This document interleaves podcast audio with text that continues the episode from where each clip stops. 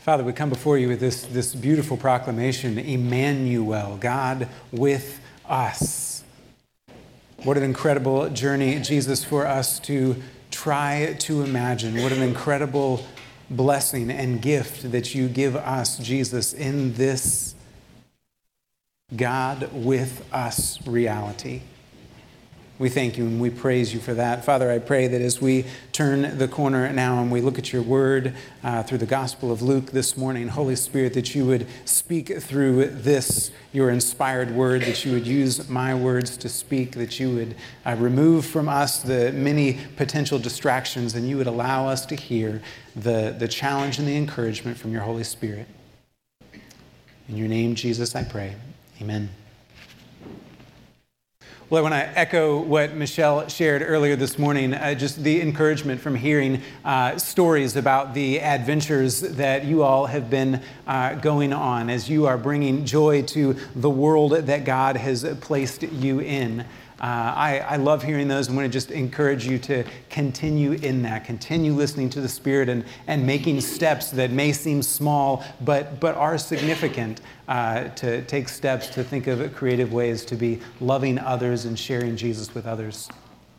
Well, we uh, continue this morning in this series. Um, we wish you a Merry Christmas. And as we are pondering Mary's experience in, in walking through what it was to um, have Christ forming in her and to respond to Gabriel in, in, the beautiful way that she did, and, and as we have been challenged to respond in a humble and um, gracious, uh, obedient way as Mary did, as the Lord really invites all of us to into this opportunity of having Christ formed in us. So it is, it is our prayer that, um, as our uh, prayer as a session and, and staff, that, that we as a congregation would be taking steps further and further, deeper and deeper into our relationship with Christ as we respond to God and, and what it is to have Christ formed in us this Advent season. So I want to. This morning we get to look at Luke chapter two. So I um, encourage you to uh, pull out your to go um, to Luke two verses two through uh, I'm sorry verses 21 through 38 with me. Um, so if you have a Bible, pull that out. There's, there's screens up um, that you can look at the verses. I'll read a few verses and then make a few comments. And if you are in elementary school in particular, I, have been uh, challenging my kiddos recently, um, especially third grade and above. We make this big deal about giving third graders Bibles. And this is the time, if you're a third grader or above in this worship service, um, I want you to pull out your Bible and to find Luke 2 and to follow along with me. Um, I acknowledge elementary school students, there are times in this worship service that it's hard for you to engage. Uh, but one of the ways you can is when we open up Scripture, you know how to find Luke 2, and you can go there with us and follow along. So I encourage you to do that. Luke 2, verses 21 through 38. On the eighth day, when it was time to circumcise the child, he was named Jesus, the name the angel had given him before he was conceived. When the time came for the purification rites required by the law of Moses, Joseph and Mary took him to Jerusalem to present him to the Lord. As it is written in the law of the Lord, every firstborn male is to be consecrated to the Lord, and to offer a sacrifice in keeping with what is said in the law of the Lord a pair of doves or two young pigeons.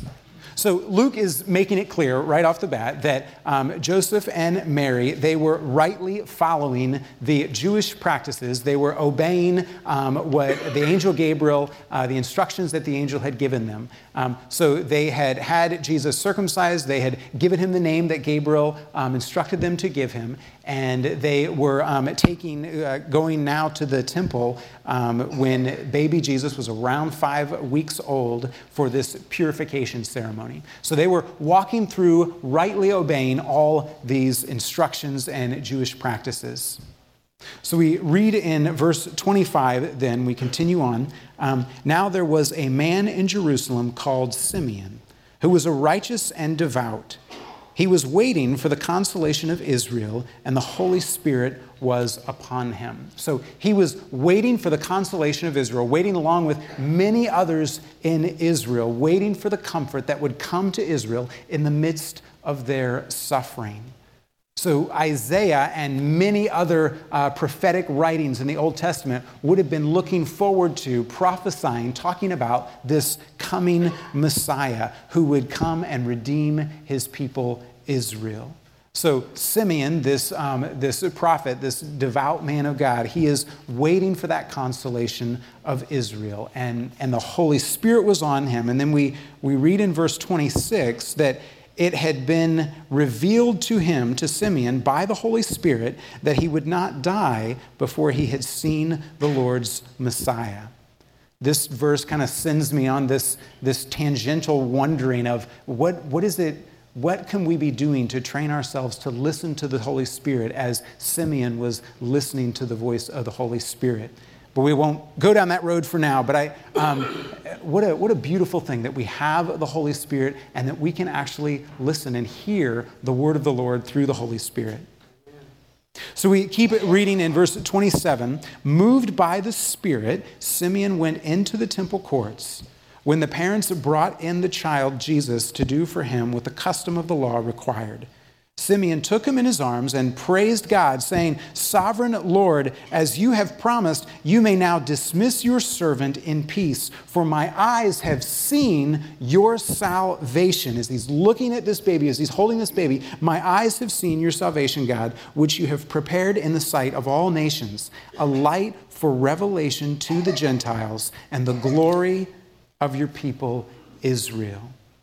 So I don't know exactly um, uh, what exactly Simeon believed or assumed in that moment as he's holding this baby Jesus about how this baby would bring redemption to his people. But he did believe it.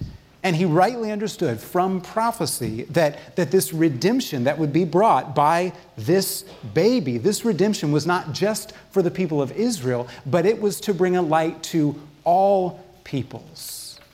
So he's holding this baby and, and proclaiming this. And um, we continue on in verse 33. We read that the child's father and mother marveled at what was said about him. And, and when you think about it, well, of course they did. Um, this prophecy of this Redeemer of Israel brings back, you know, this had been prophesied for, for hundreds of years and, and for thousands of years. And um, they would have, it would have brought back to them some of the, the, um, the memory of the seemingly idyllic kingdom of King David as, as he reigned in his kingdom at that time. And, and they would have looked at this reign of the Messiah to be this victorious kingdom, somewhat like that. So Simeon's initial words were yet another confirmation to Mary that the Lord's word to her was real, that his plan for this child was real. It was going to happen. Now, I imagine that Mary and Joseph had been kind of quietly living into this reality for the last almost year. Um, and, and, I imagine not a lot of uh, was said publicly about what Mary and Joseph knew about what was um, said of this baby Jesus. So then, as this um, prophet, as Simeon speaks this out loud in front of a crowd, I imagine that may have been the first time that it was spoken in such a way. And, and Mary could have felt um, some significant affirmation in that, and, and um, as well as maybe even some, some pride swelling up and, and you know, some realization that, wow, this is, this is really going to be happening now that it's stated in this public and, and um, in a way with such certainty by Simeon. And then, after proclaiming that, then the next thing that Simeon says to Mary, we read in verses 34 and 35. He looks at Mary and he says, This child is destined to cause the falling and rising of many in Israel, and to be a sign that will be spoken against so the thoughts of many hearts will be revealed, and a sword will pierce your own soul too. So this child would cause the falling and the rising of many. Jesus would cause this polarization between Jewish people where many Jews would follow him and many Jews would not. And, and this would likely have been somewhat unfathomable to a Jewish mind to think about the Messiah, to think about not all Jews following the Messiah. What? This Messiah that had been prophesied for so long, that had been long awaited and expected, and, and you're suggesting that not all Jews will follow him? That may have been unfathomable. And it's true that Mary is maybe getting used to this, un, this kind of unfathomable news. So, a sign that would be spoken against, Simeon says. These words again point to this reality that people will be against Jesus. A sword will pierce your own soul too. So, this implies the result of, of significant suffering and perhaps death for, for Mary, and it, the implication is for Jesus as well. This is a lot to process as Mary takes in these words. Women, I wonder how you would respond if um, you, with your five week old baby, you had received words like this. Would you trust them would you be angry at them? Would you be concerned about them? Would it cause a bunch of anxiety? I, I, I think at the very least, you would never forget them. And then, in that very moment, as, as, Mary is processing this, then Anna, this devout prophetess, she comes up to Mary and Joseph and she starts giving thanks to God and speaks about the baby Jesus to all who were looking forward to the redemption that he would bring.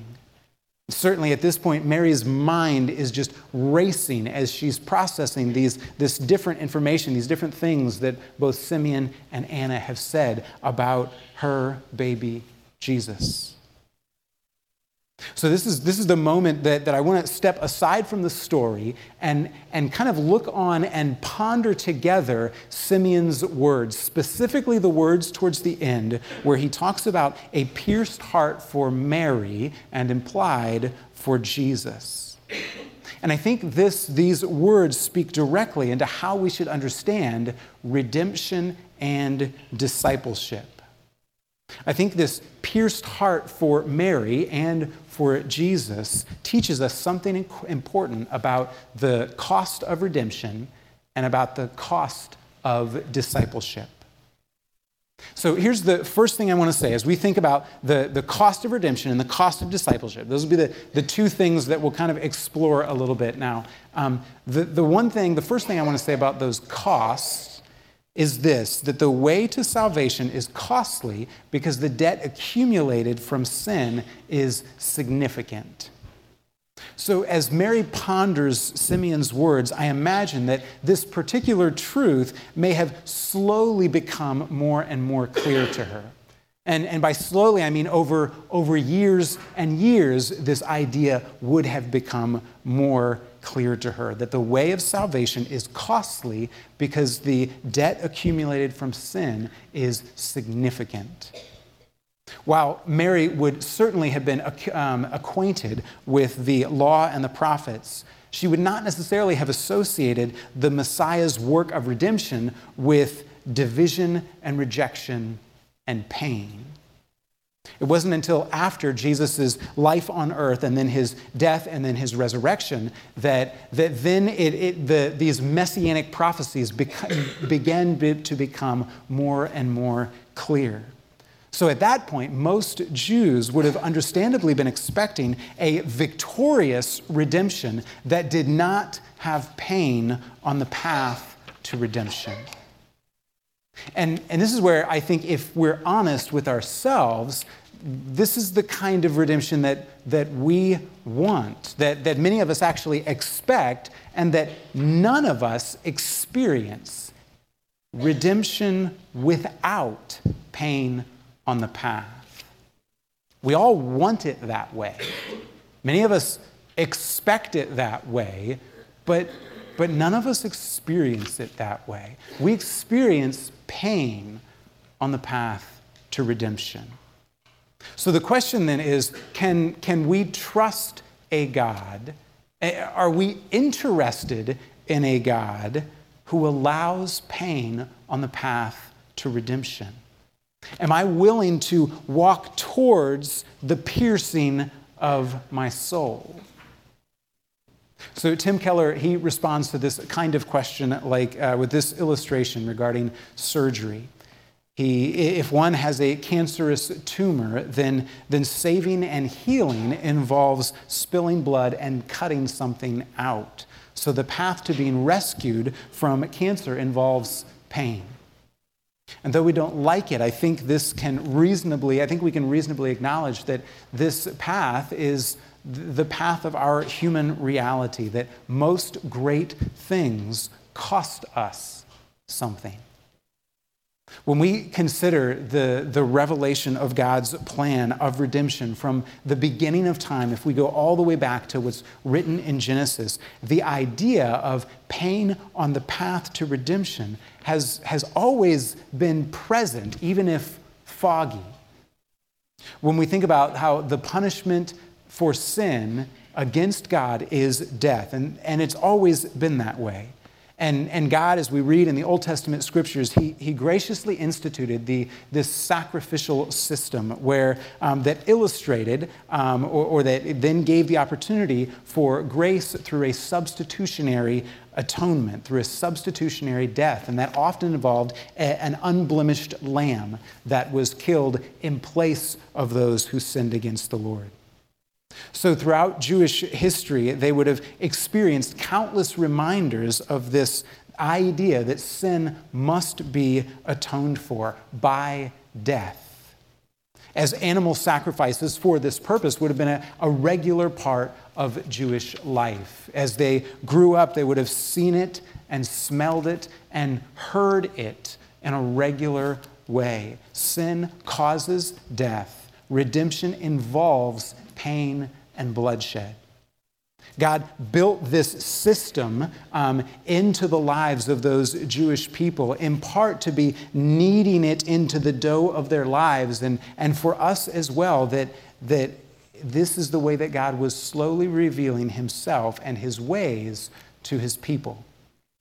So I imagine, as I, as I go back to those Old Testament times, I imagine that they understood at some level that those animals were not actually redeeming the sin of the people, but just reminding them of their need for redemption.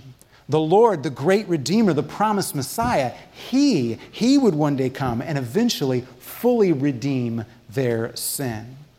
The promise of this great Redeemer was, was what the Old Testament Jews were putting faith in. They were putting, in the pro, they're putting faith in the promise of this Messiah to come who would actually fully redeem their sin.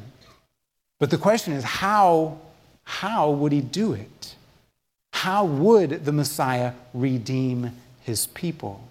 How would this baby Jesus in the arms of Simeon, how would this baby bring light to all peoples. And it turns out that he would do it through pain and death. As the sacrificial system had illustrated for centuries, the great Redeemer would die to redeem his people. All of those who follow the Redeemer would, would not only share in redemption, which is incredible and which is what we praise the Lord for, and which that's the part of the truth that we lean into and we love. But, but not only do we share in redemption, but as we follow Jesus, we also share in the cost of redemption. And that's the part that's really sobering. In, in many, in the coming years, Mary would have learned firsthand about the cost of redemption as she saw with her own eyes her son, her Messiah, die on the cross. She would have learned firsthand about the cost of discipleship as she watched the and experienced uh, those, the pain of those who followed Jesus in that time. There's no way that Mary would have fully realized in the moment that Simeon had shared these words with her the kind of cost and pain that she would experience.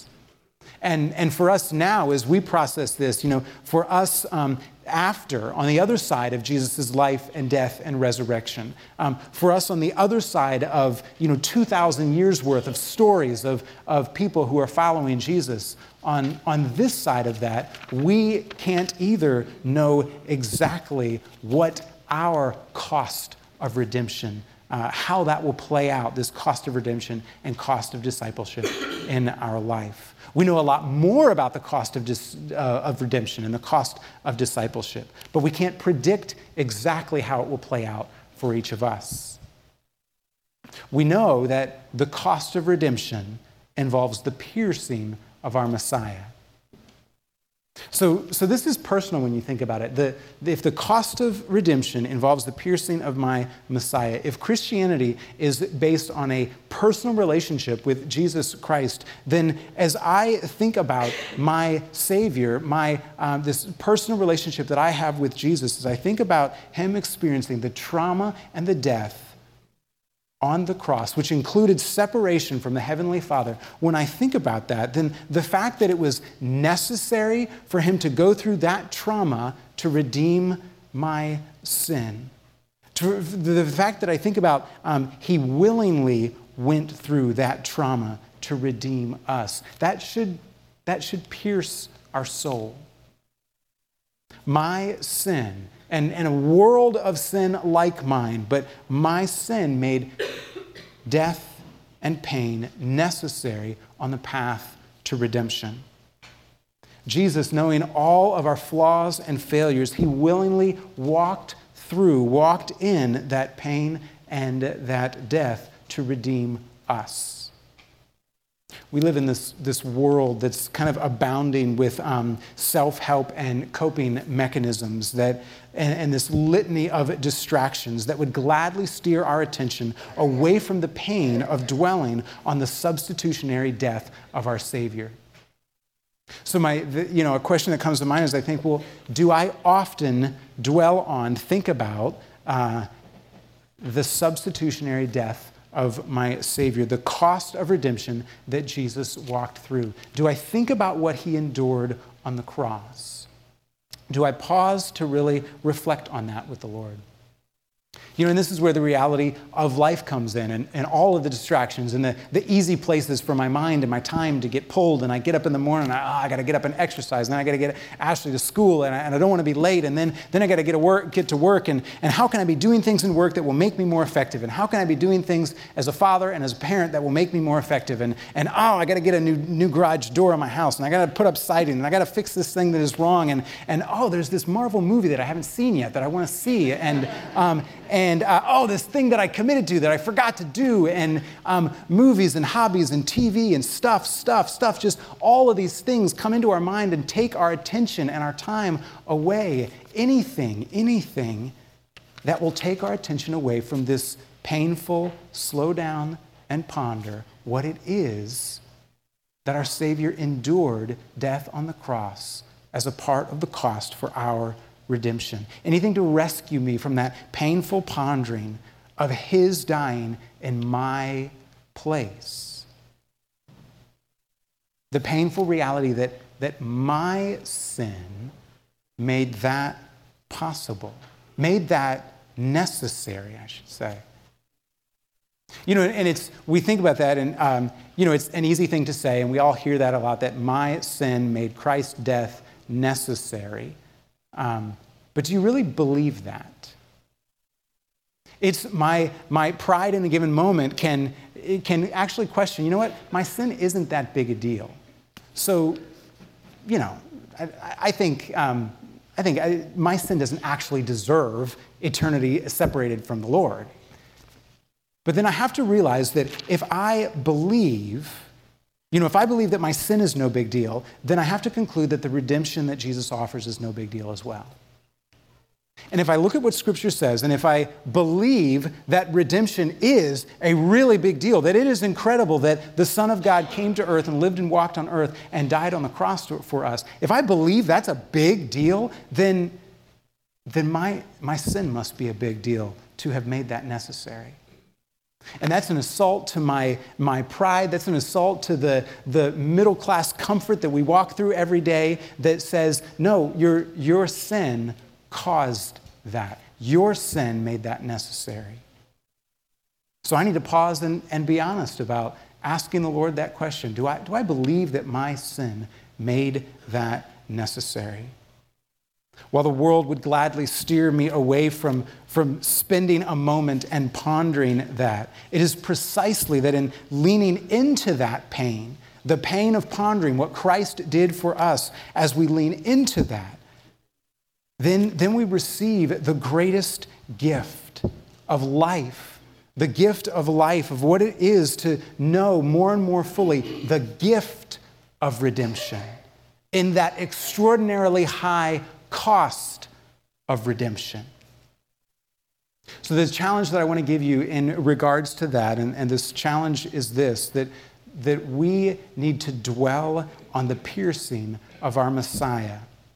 I challenge you to think about ways that you can do that this week. How can you be dwelling on the piercing of your Messiah this week? Because I believe that as we dwell on the cost of redemption, we will more fully realize the gift of redemption.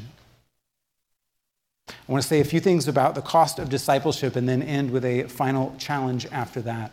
The cost of discipleship involves a piercing of our soul. We look at Matthew 16 25, which says, um, Jesus is talking to his disciples, and, and um, he says, If any of you would come after me, then you must deny, pick up your cross, deny yourself, and follow me. That's the cost of discipleship.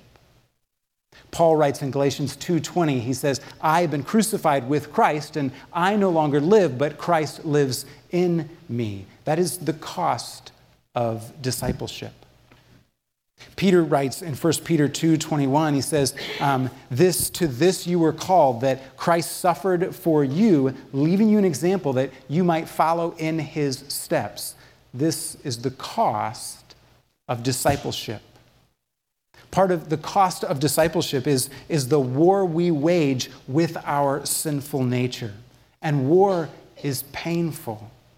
While we have the power of the Holy Spirit indwelling us and empowering us, as long as we're still on earth, that power of the Spirit will be in battle with our sinful nature. We have this sinful nature that wants to, to say the hurtful things that we shouldn't say. It wants us to run after immediate gratification that we shouldn't be running after. It wants us to be free from the submission to our Heavenly Father and to live a life the way we would rather live. Our spirit nature goes to battle against our sinful nature, and that battle is painful. That, that battle is painful both in when we lose that battle and even when we have victories in that battle. The battle itself is painful, it involves a piercing of our soul. So there's another part to this cost of discipleship, and that is this that when we identify ourselves as Jesus' followers, when we identify with his life, then however gently or humbly we live, if we are actually following Jesus closely, then our life will be an accusation against anyone living in opposition to Jesus' life. So that means our living under the lordship of Jesus exposes others who are not living under the lordship of Jesus.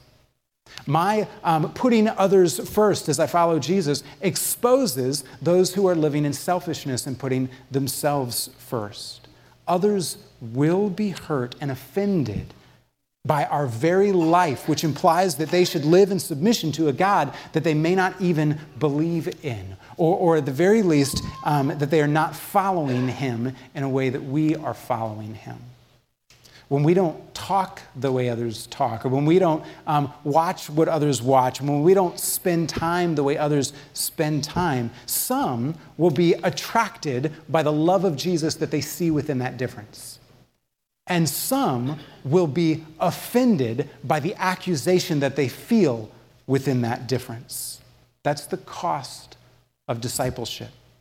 This cost plays out differently depending on um, when and where in the world that you live, but, but the cost plays out. Anytime you follow Jesus in view of those who are not following him, your discipleship will cause conflict. It will cause pain. It will cost you. So, the, this final challenge that comes along with that is this expect pain and conflict as you follow Jesus. You don't seek it or you don't manufacture it, but you expect it so that when it comes, you can interact with the Lord about it and you can talk to Him and invite Him into it. So, the two challenges that I, I, really want to press you into thinking about this week are these dwell on the piercing of your Messiah this week and expect pain and conflict as you follow Jesus.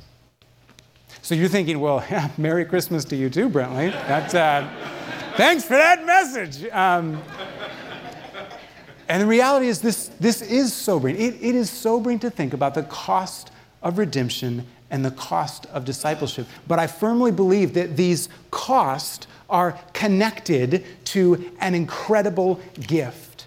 If we look at some of what Paul writes in Romans and 2 Corinthians, we see some of this come out. As in Romans 8, he says, I consider that our present sufferings are not worth comparing with the glory that will be revealed in us. He says later, so therefore we do not lose heart, um, though in, outwardly we are wasting away, yet inwardly we are being renewed day by day. For our light and momentary troubles are achieving for us an eternal glory that far outweighs them all. So we fix our eyes not on what is seen, but what is unseen. For what is seen is only temporary, and what is unseen is eternal. Paul goes on to des- describe how, for I am convinced that neither death nor life, neither angels nor demons, neither present nor future, nor any power, nor neither height nor depth, nor anything else in all creation will be able to separate us from the love of God that is in Christ Jesus our Lord. The cost of redemption and the cost of discipleship is great. But when we think about the cost of redemption and the cost of discipleship, and we think about as we move into those things, the gift, we get to experience the gift of redemption and the gift of discipleship. And though the cost is great, the gift of redemption and the gift of discipleship is infinitely greater. Father, we look to you this morning and, and we are sobered by the incredible thing you do for us, what it cost you, and Father, honestly, what it cost us. I pray that as we are honest with ourselves about the cost of redemption and the cost of discipleship, Father, we would realize in a growing way the gift of redemption and the gift of discipleship, and that we would get up and we would follow you joyfully and faithfully, and um, through suffering, in the midst of suffering, that we would give glory to you in the midst of these incredible gifts.